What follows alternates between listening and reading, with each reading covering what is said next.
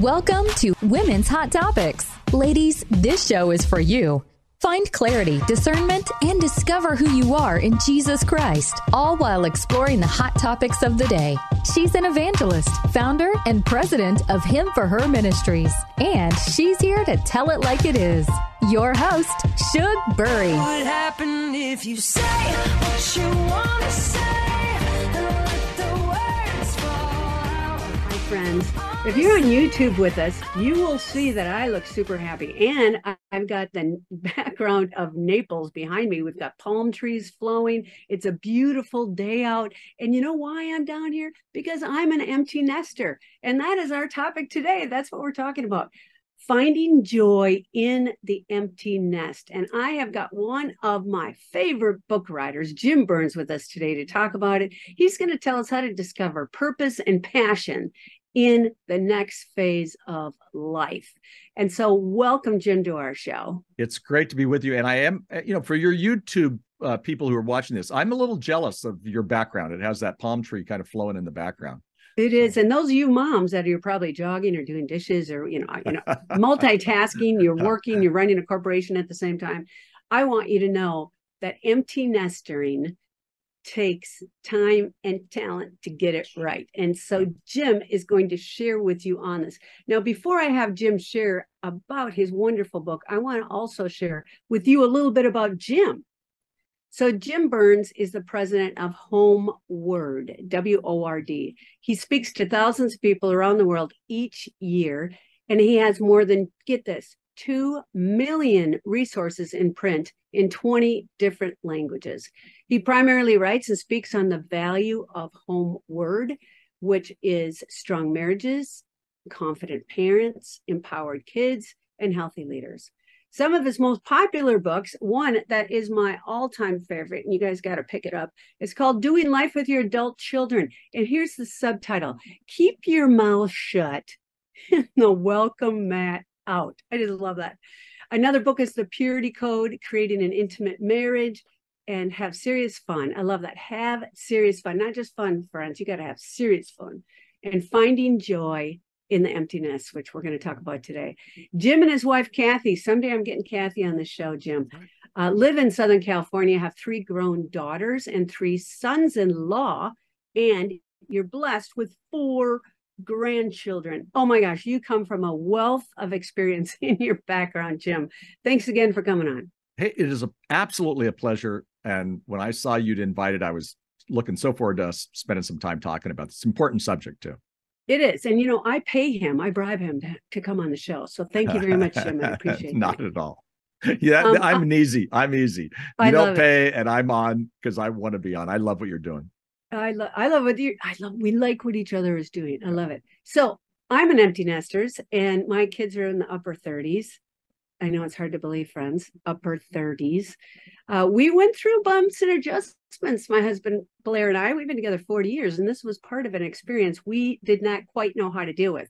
Jim, why didn't you write this book earlier so I could have read it?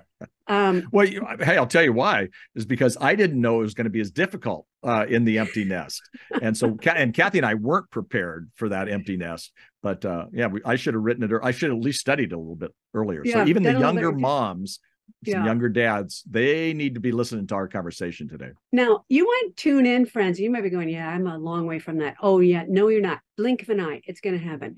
And maybe you have some friends that might be entering soon the empty nester uh, lifestyle. So, really listen in because it doesn't matter if you're single, if you're married, if you're blended family, an empty nest brings both joy and agony of Yeah. some defeat. Uh, there's a little learning curve there, friends. As a woman, you have to cope with the loss of your identity and find your new identity. Make midlife course corrections. Uh, you are no longer racing to baseball games, to hockey games, to gymnastics, whatever it is. You're not racing to the sports. You're not carpooling, picking everybody up. In fact, Jim, as soon as I stopped carpooling, I got a Corvette because it only had two seats in it. That was it. I'm like, I'm done carpooling.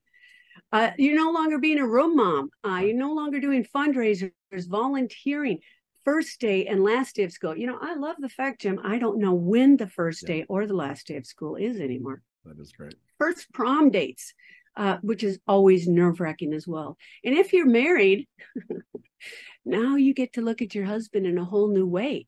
It's you and him together. And how are you going to navigate those waters?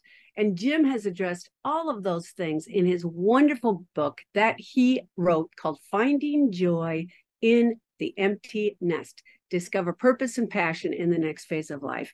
And Jim, before we get started, where can they find your book? Easily. They can get it on Amazon. They can go to homeword.com. That's H O M E W O R D.com, which is our ministry's website. And it has a lot of great stuff. It has books, but it also has resources, lots of uh, free blogs, you know, podcast, all kinds of good stuff.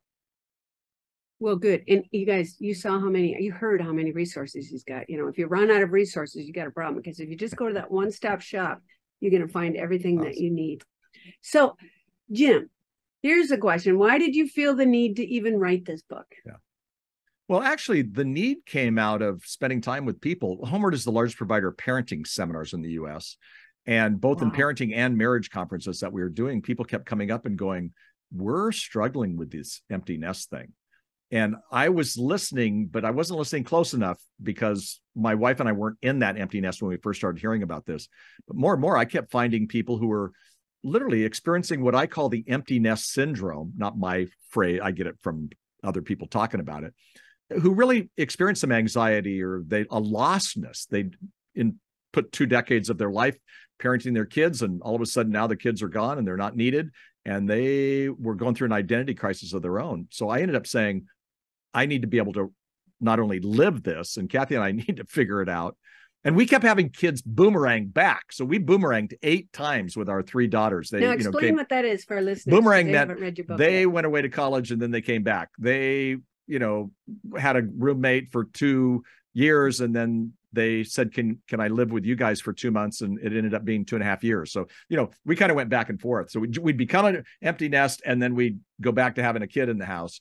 Um, but you know what? It was uh it, it was a major transition for us.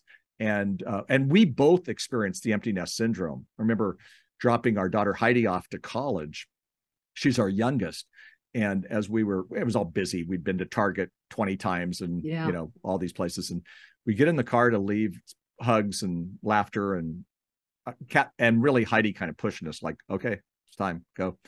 And uh, I look over at Kathy after us not even talking for about 20 minutes and there's a tear rolling down her cheek. And I said, are you okay? And she says, yeah, no, I'm, I'm fine. I just, it's going to be different, you know? And I said, do you, want do you want lunch? And we're going down the coast of California. It's beautiful. And uh, you want lunch in Santa Barbara? No, I think I just want to get home. And then we got home and it was so quiet. So her empty nest was what am I going to do with the rest of my life? My empty nest, you know what I did? I just started working more. I went to the office an hour early and I went an hour later because my kids weren't there. Right. And so I was feeling it, but I didn't know it. Uh, it- and but I could sure see Kathy was feeling that. So we had to kind of have a wake up call to say, you know what, we're not doing so good with this empty nest stuff. And yeah, we we don't know when the kids go back to school in high school now, but we sure miss that.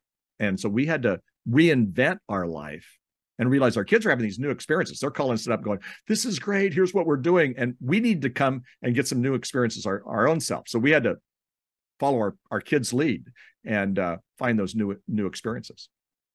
you know, you're so right on those new experiences because in scripture, and you wrote this in your book, Isaiah 43 19, I am doing a new thing. Now it springs forth. Do you not perceive it? And that's from God.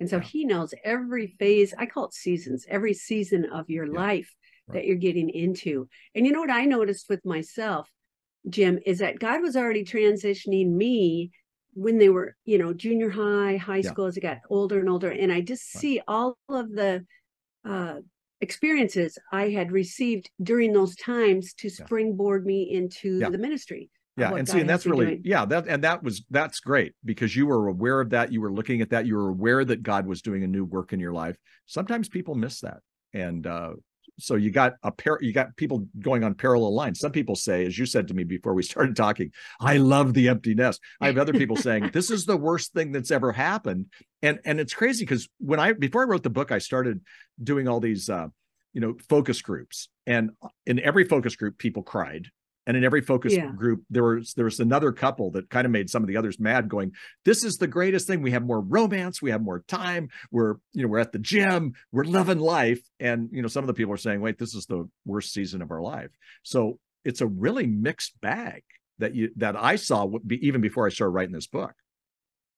Now, what do you see that makes a successful couple in being an empty nester, and, and Yeah. especially for those who might be prepping for it? Maybe they Yeah. still got a couple years down the road. Yeah, right. Well, and and first of all, let me just say that uh, there's a chapter in there on single in the empty nest because a- Mm. again, a lot of times when we think of the empty nest, we think of couples, but there's a lot of people who are single in the empty nest, and that's a whole different ballgame. Maybe we can talk about that in a moment. But but with couples, what I found was that couples were so busy with their kids that they had buried some of their stuff underneath the mat.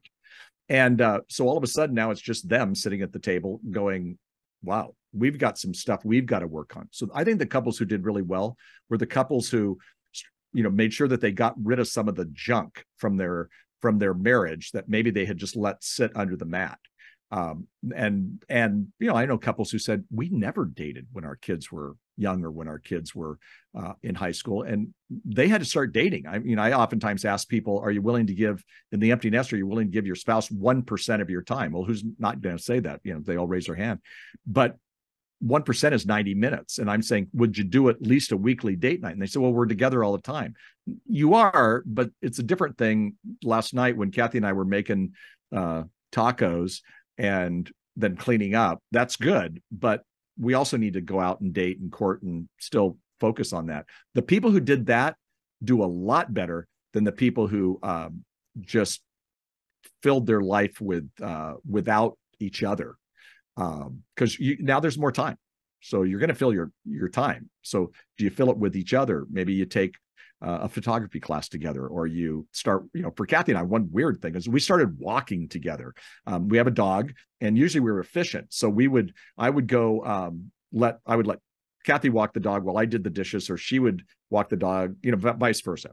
And um, we started walking the dog together and all of a sudden we went god we love this. You know we'd walk around the neighborhood we maybe even stop and get some coffee and and that changed. We learned that in the empty nest. We could have done that our kids in high school definitely would have allowed us to do that we just didn't do it so we had Yeah. to we had to make things happen You know, I read that in your book. And what did Yeah. I do last night with my husband? We went for a walk. I said, Yeah. "Come on, honey, it's beautiful out. Let's take the dog for a walk." Yeah. Uh, no, you can go. No, really, I, I read. I just read Jim's book, and here it is, friends, right here. that's fun Finding joy in the empty nest. And so we went for a walk. It was great. I mean, I loved it. And you know, it's just it's the simple things. It doesn't have to cost, money. It doesn't have to be uh, a chunk of hours and hours of time, but it really um, is significant when you put that emphasis into Yeah. each other. Uh, Yeah. Tiny little thing, but a great suggestion. You Yeah. talk in your book about reboot and reconnect. Yeah. Try new things. Yeah. Um, what would you like to say and expand on that? Yeah, well, you know, it, it's just like you know, uh, it, and I tell a story in the in the book, which is kind of funny because I am not the IT person, and in my office they know that. Kathy thinks I'm her IT person. Well, what I do is I just say, "Well, turn off your phone and turn it back on," and then it magically appears uh, uh okay Boom. for maybe fifty percent of the time. And I love this that you know I get credit that she thinks I'm a lot better off than I am. Well, in in a marriage or in life, whatever you're looking at, when you're in the empty nest, you get a chance to reboot but if you if if you're just living by circumstance and chance you're not going to. One of the phrases that i like a lot in that book was um, you know a successful life never happens by just circumstance and chance. It, it happens on purpose right? And so i think you get a chance to look at it and say hey what's working in our life in our marriage um, and what's not?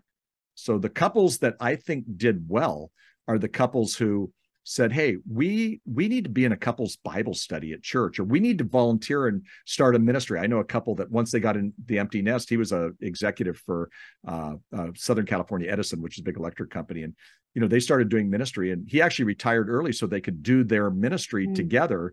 And he said what's amazing is i didn't realize how neat it would be to, to be together as a couple doing that.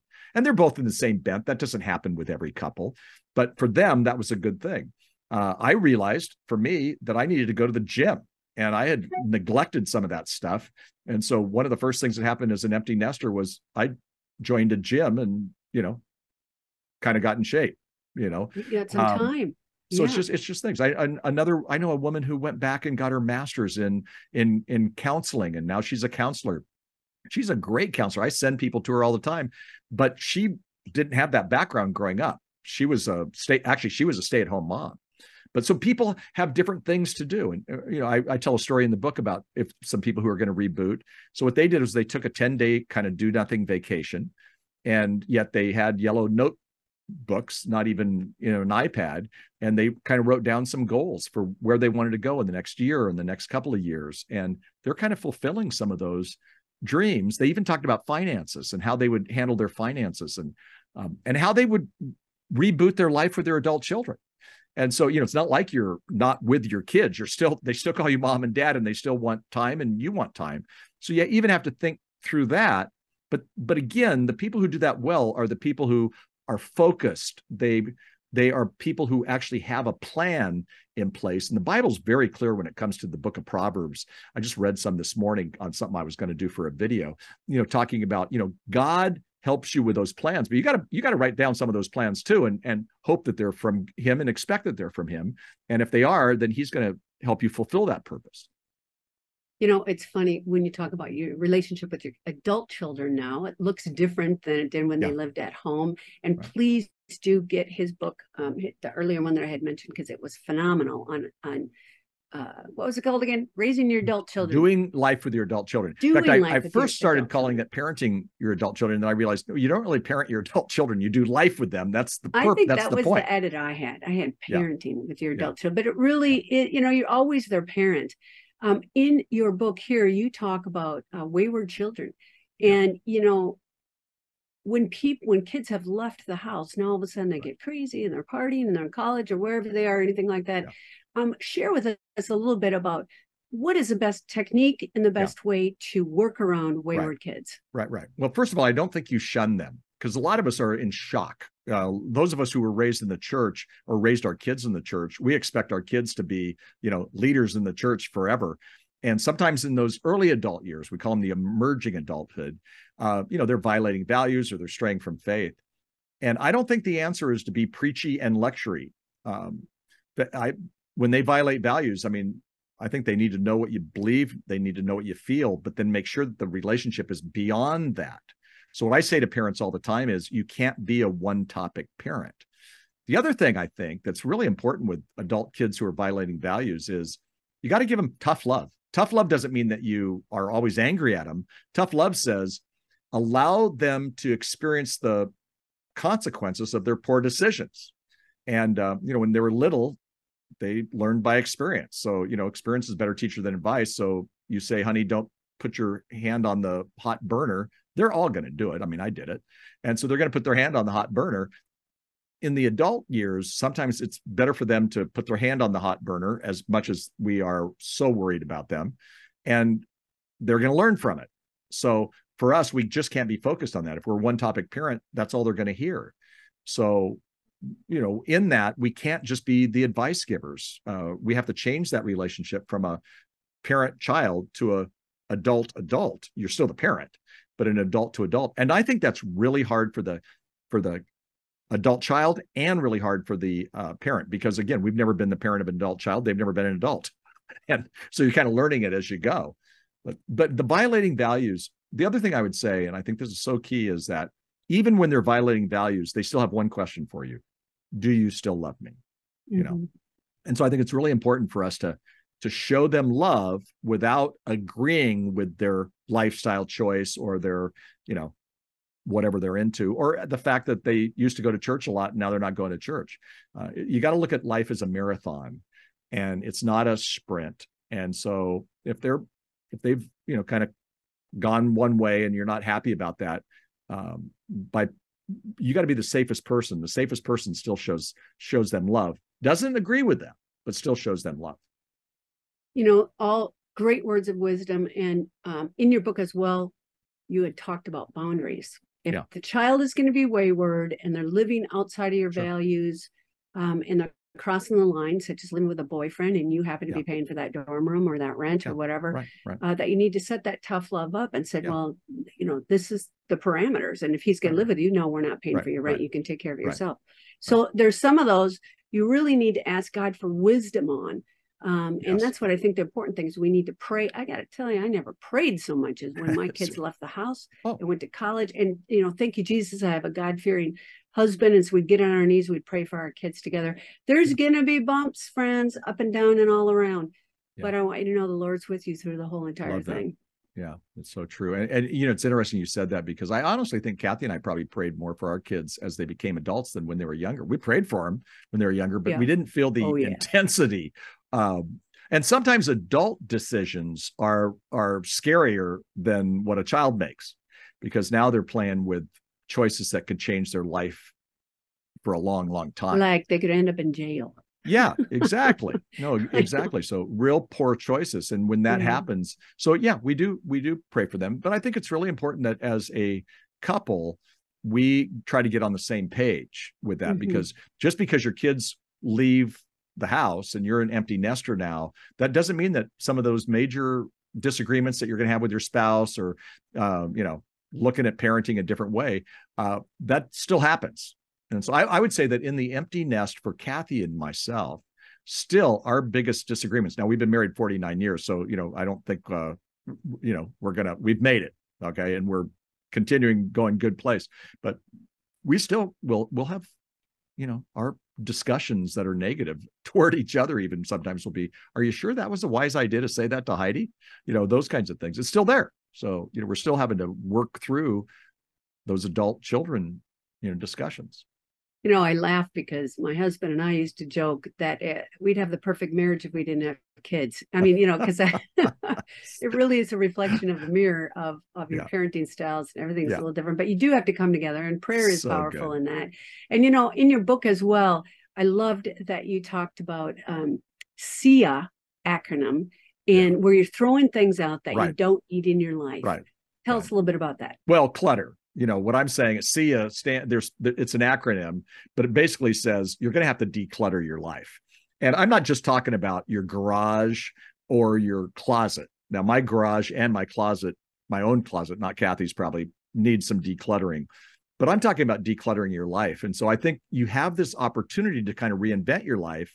So SIA means, well, I was on two boards, but ma- those are boards that were really a part of what my kids' stuff was. Maybe I should go on off of those boards. And I can always add something, but there's seasons in life for everything. In fact, the Bible's very clear in the book of Ecclesiastes. There's a time for everything. Sometimes I think in the empty nest, it's a time to say, see ya. And so that means what I was doing, I don't have to do as much anymore. Um, Mhm. And I can add things. You know, I've been involved uh, for all of my empty nest years in a small group with men, and uh, we're all empty nesters now. And I meet every Tuesday with these men, and I'm a better husband and a better father because I'm with these men. Well, that was harder to do when you're really, really busy with kids. Um, so again, the the SIA part says, what do you need to still, what do you need to declutter in your in your Mhm. life? Mhm. and and then add what do you need to add i, I when i de you know life was busy and uh, in fact it was uh, john mark comer who said uh, uh, hurry is violence to your soul. And a lot of us live with hurry and busyness. And so when we started having more time i was going to fill it. And i'm the kind of guys tend to fill it with their job their work you know whatever. Uh, and what i realized was i needed to do some soul work that this was the time for me to understand that my soul is connected and integrated to every aspect of my life. And so for me, it was a time to spend more time with God in the morning. I didn't have to go in, I could spend time with God. And before that, I was trying to help the kids get ready for school or whatever it was. And in doing the, the declutter, if I didn't declutter some of that, I wouldn't be able to fill my life with, with good and better things. I mentioned the gym. So I was always saying, well, I'm too busy to stay in shape. That was dumb. I'm just saying it was. I now look at that in the de- I decluttered some things so that I could put some time into the gym. Now I'm you know totally addicted to be, being at the gym, but that was not the case. Isn't it amazing how quickly you fill the gap of what Yeah. you're doing with your kids? Like Yeah. my kids are like, "Mom, what state are you in now?" Because you know we're traveling full time, Yeah. and you know we're just having so much fun. Yeah, But um, what I want to talk about, which is really an issue with a lot of women. Yeah. Is there like, I don't love my husband anymore. You know, we were roommates raising children. Now we're alone. Now we're Yeah. empty nesters. I'm looking at this guy. Yeah. And I got to tell you. You had some of the best chapters that I have ever read on marriage, on rekindling your marriage, Mhm. of rebooting it, so to speak. And you even on page 56 had something that said the list of positive benefits of the empty nest, Mm. um, which there are so many positive benefits, Yeah. friends. Don't be looking at this negative, that chapter of my life is done, life is over. Oh, no, it that's se- next Yeah. season, actually. Yeah, I right. don't tell my kids I said this, but it's a little more exciting than the first. I love the second half of life and I Yeah, love enter, I love empty nesters. You know, you Um, also gave four principles to help your marriage thrive. You, you, Yeah. you shared with us the nitty gritty. Um, you also talk about communication for deeper discussion. Would you share with us what does that look like? Communication Well, for deeper discussion. Well, the great thing about the empty nest is I, I like to say that communication is a learned trait.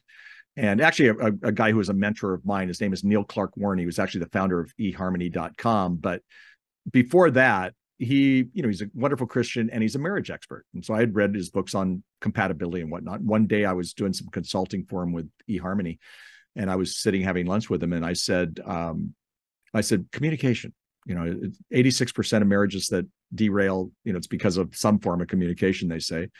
And he said, Jim, communication is a learned trait.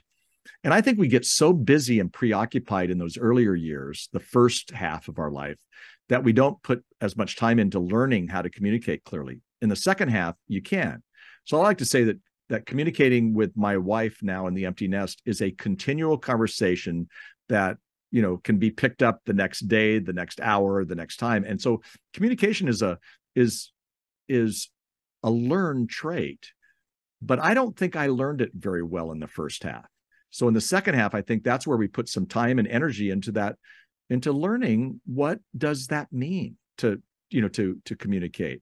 Uh, open-ended questions. Uh, Kathy and I were having kind of a oh I'd been invited to to uh, to speak in Guatemala uh, for this next June, and I go there pretty regularly. And so the open-ended conversation was, should we plan a vacation around that time?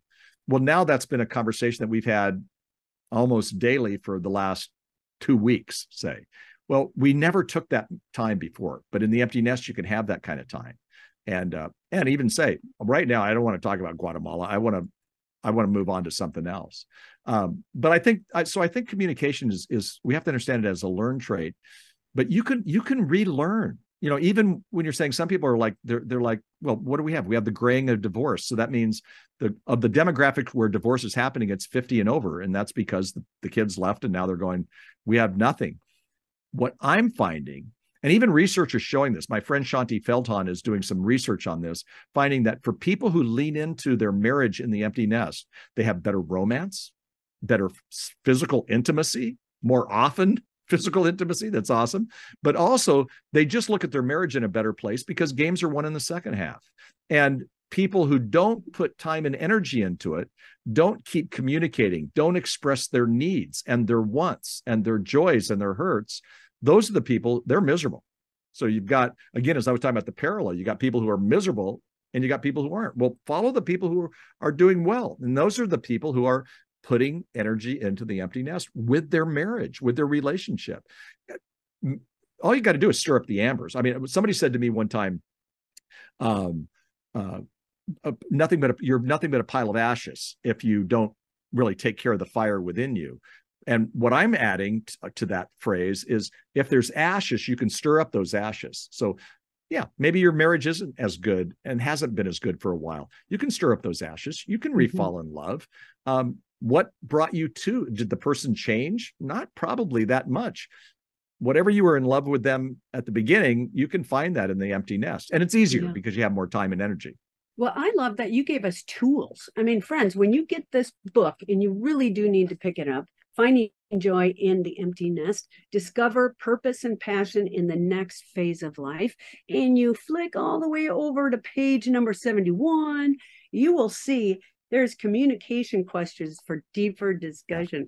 Guess what I'm going to be doing tonight, Jim, with my husband as we sit outside. I'm going to I'm going to be asking some of these questions. Um, and I love that you have us really thinking deep. And you know, I'm going to state the obvious, girlfriends. You know, women are wired sexually different than men are.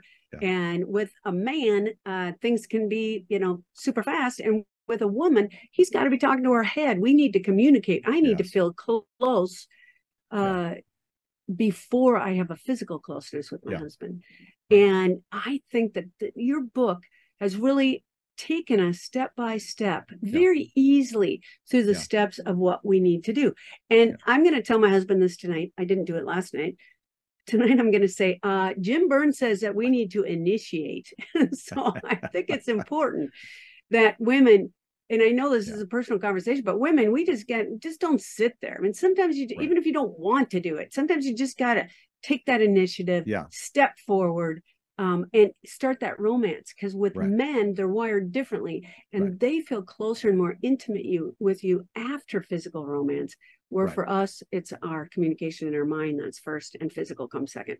God has a sense of humor, Jim. Yeah, he really does when it comes uh, definitely to our a libido and all those kinds of things. But you know, it's funny because you you mentioned it, uh, the initiation, and sometimes people think the initiation is something that's, uh, you know, bad, makes you look bad or whatever it is.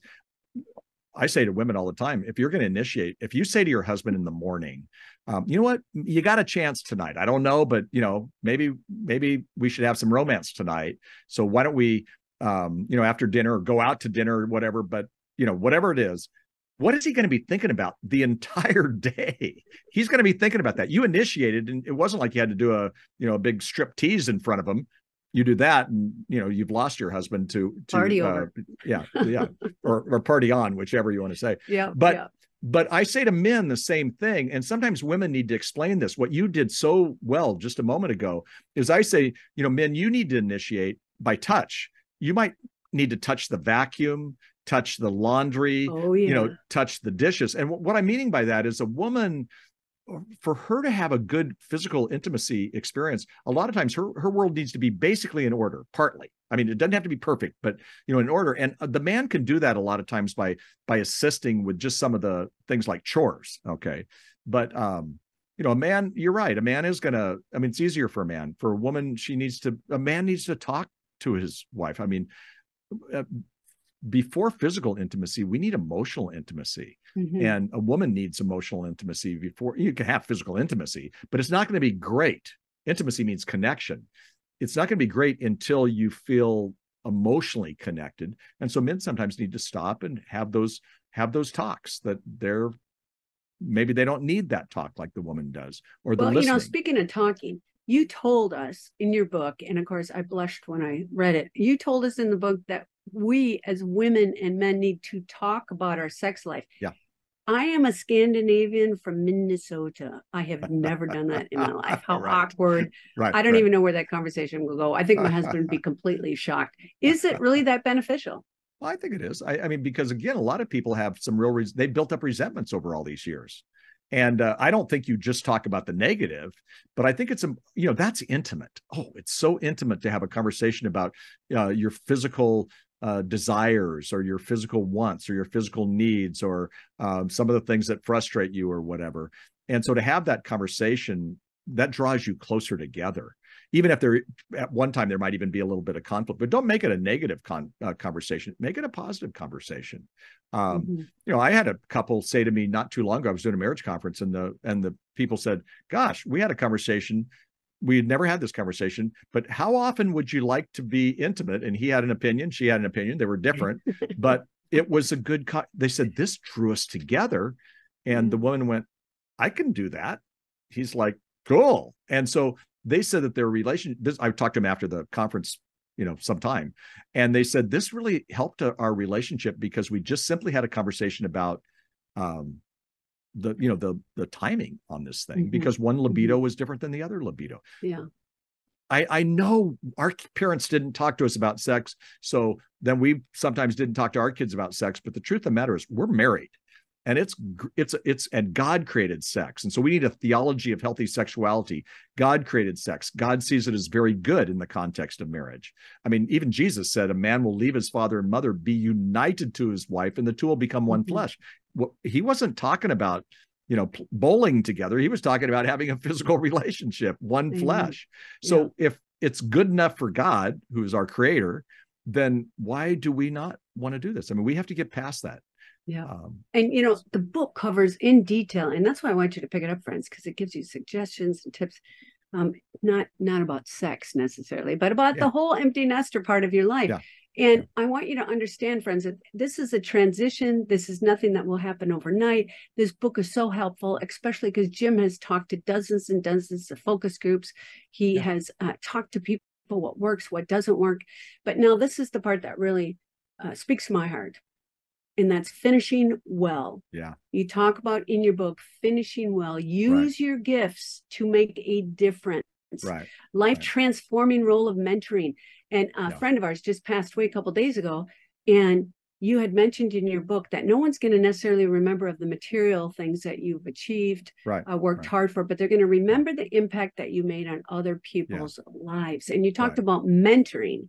Yeah. And Jim, mentoring to me is the world because we mentor women inside a prison for six months and outside of prison for up to a year. And it changes generations to come. Have Right. you been and found yourself in a mentoring role? No, right. Well, I think we all need mentors. And bec- Kathy and I were raised in dysfunctional families, both of us. Mine was an alcoholic family that I grew up in, and Kathy's was just kind of a little crazy. so when we got married, we went, wait, we don't know how to do marriage. And both of us were committed to ministry. So we had to go out and find people who would mentor us. And we didn't do it by saying, Will you mentor us? Because a lot of people don't feel like they're mentors. So we just started hanging out with older, wiser people who had good marriages, not perfect. And we might have five questions for them. So we'd go out to dinner and we'd say, Hey, we got five questions for you about marriage. And then we'd kind of imitate them. And over the years, yeah, we have to, we still have mentors. In fact, we're having dinner three weeks with uh two weeks right after Thanksgiving with um uh our two of our greatest mentors who actually live in Utah, but they're coming to California. And so we've got questions for them already. And we've been married 49 years. They've been married longer. Um, so I, it never stops. But I think we also have to be mentoring people. And uh, we had, I was just at the store. I went and uh, ran a favor for Kathy and we had to go get some stuff. We had family over at our house this weekend and we'd run out of something. And uh, this guy who I know so well, Derek, he is with another buddy and he said, Hey, this is Jim. This is the guy who's my my marriage mentor. He and Kathy, you know, have mentored us in marriage. And he's the guy I was talking about. And I thought to myself, I never defined myself as a marriage mentor to him. But now that I think about it, I did the premarital. We went through, I wrote a book called First Few Years of Marriage. We went through first few years of marriage with him and his wife. And we babysat for him periodically because their parents aren't around. Yeah, I guess we did mentor them. See what I'm saying? so I'm a better person in marriage because of, of doing that with Derek. So I think we need both. As long and as well as the other part of mentoring, I think sometimes is just peer support. So, you know, are Mhm. there peers who are kind of going through it? We were in a small gr- couples group for seven years at our church, uh, a number of years ago now. And um, I we would hear a couple say, Oh, we are going away to Palm Springs for the weekend. And we go, you know, we should go away to Palm Springs for a weekend or whatever it was. So I just think we we need to be in constant with that. And uh, Yeah. like you say, I, I we had mentioned I've mentioned to you before. I I also when I was in grad school, I was actually a counselor at a prison, and um, I don't think I really did much counseling. I think I did mentoring to these people, Mhm. and the people who did the best were people who I'd play ping pong and we're having a conversation about their life when they get out. I'm playing ping pong with them, and it wasn't sit down knee to knee. It was much more talking about what are you going to do next? Do you have a plan? Do you have a purpose? You know what whatever. So i think that happens. And so mentoring is key. In the empty nest i believe that most of us are called to do some form of mentoring whether it be volunteering at the church uh helping out at the ymca doing whatever we need to do to um to flex our our mentoring muscles. Because if we don't uh, i think we're wasting some some great help and ministry to, to others Well, and if you are finding yourself at a loss and you're not sure where to mentor, come and find us at him4her.org. Uh, we've got so many resources and opportunities for you to mentor and to help women leaving prison. Um, Yeah. Or we can also be praying for you and help you plug into different areas uh, in the nation. So we are Right. here for you. We want you to mentor. We want you to use the gifts God gave you, but it really begins with prayer. And I don't want you to forget that, friends. Yeah. Um, give it to God, release it to Him, say, Here's my life. Love I it. now am an empty nester. How do you want me to Yeah. use the second chapter of my life? And Yep. watch how daily God is going to open up new opportunities for you. Jim, our time is short. Yep. I'm so sad because there's so much to talk about. But listen, you can hear Jim's words right here in the book. It's so good. Finding joy in the empty nest, discover purpose and passion for the next phase of life. Jim, you're such a blessing to come on. Thank you very much. And please thank your wife for all those years that you guys have had experience in becoming empty nesters that you could share them with us. Yeah. Well, thank you. And thank you for what you do. And even on the mentoring side, I hope that your listeners do sign up. And even if they don't feel qualified, just tiptoe into it and they're going to go, wait, this is one of the greatest blessings, not just for them, Yeah. uh, for, for people that they're mentoring, but for themselves too. They'll grow in it too. Amen. And we train as well. So that's Yay. that's a wonderful thing. Thank you, Jim, so much. God bless you. Great to you. be with you. Great to be with you. Please come back on again. My name is Shug Bury. You know I love you. Over and out.